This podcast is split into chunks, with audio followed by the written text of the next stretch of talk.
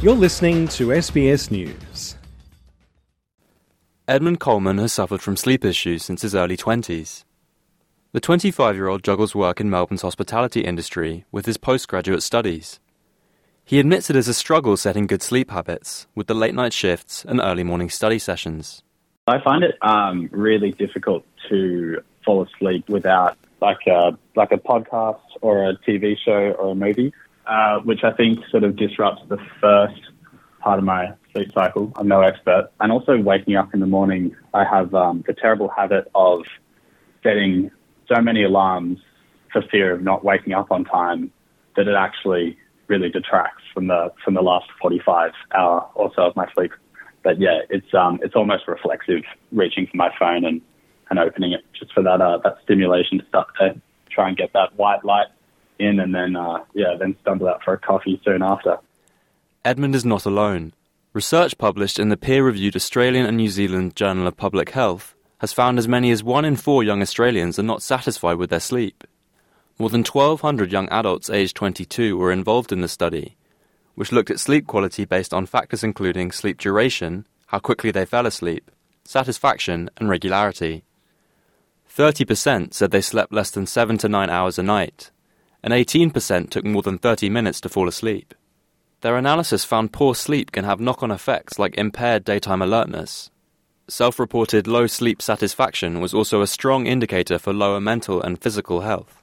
Adjunct Professor Terry Slevin is the CEO of the Public Health Association of Australia, which produces the Australian and New Zealand Journal of Public Health. He says the findings of the study have big implications for policymakers in the public health space increasingly the evidence is forming that suggests that sleep is an important public health issue and in the way that we very clearly recognise having a healthy diet is good for us, being physically active is good for us, then having good quality and consistent and sufficient sleep is increasingly a public health challenge that we need to do more about and help people to address in a constructive manner.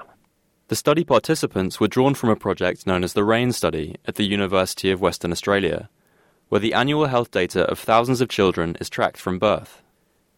The six Australian researchers say the work is the first Australian study to comprehensively investigate the sleep health of young adults, using both lab based observation and self reporting of their sleep quality. The study, which did not look at other age ranges, does not indicate if poor sleep is disproportionately affecting younger Australians. Flinders University professor of respiratory and sleep medicine, Robert Adams, who was not involved in the study, says other research suggests that young people may be more greatly impacted by factors which are negatively affecting sleep for all Australians. Significant among younger adults is problems with being able to allow enough time for adequate sleep. And there's a number of reasons for that. One is the pressures around a 24 hour society um, that have been pretty well documented around being on devices and general interaction with, with social media and the internet. The other, though, is other external pressures such as work demands. A lot of young people work non-standard work hours. Um, and so if you're working really late or really early some days of the week, but then have to do things like work or study at other times, at different times, um, it becomes difficult to set up a regular sleep pattern. He says in his experience, younger adults are less likely to seek professional help because they don't see chronic poor sleep as a problem. He says another barrier to accessing treatment is cost. Access to um, the therapies for clinical sleep disorders is difficult. Cost is significant. Treatment for insomnia is cognitive behavioural therapy.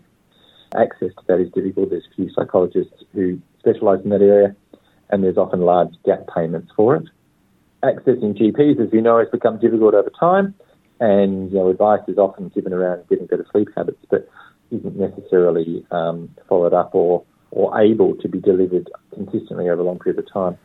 The landmark study recommends the findings be used to formulate a low cost screening tool to intervene before sleep issues escalate. It says the key indicators to track would be subjective satisfaction with sleep and daytime alertness. Both of these metrics predicted physical and mental health over and above other dimensions looked at in the study.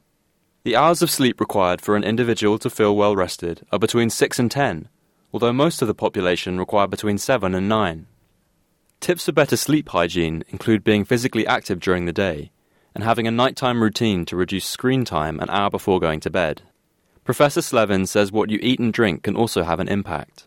I mean, it comes down to being uh, consistent in our habits as best we can, trying to go to bed and to get up at roughly the same time each day, making sure the room is dark and as quiet as possible, uh, avoiding stimulus, avoiding things like large meals, uh, um, stimulants like caffeine and the like.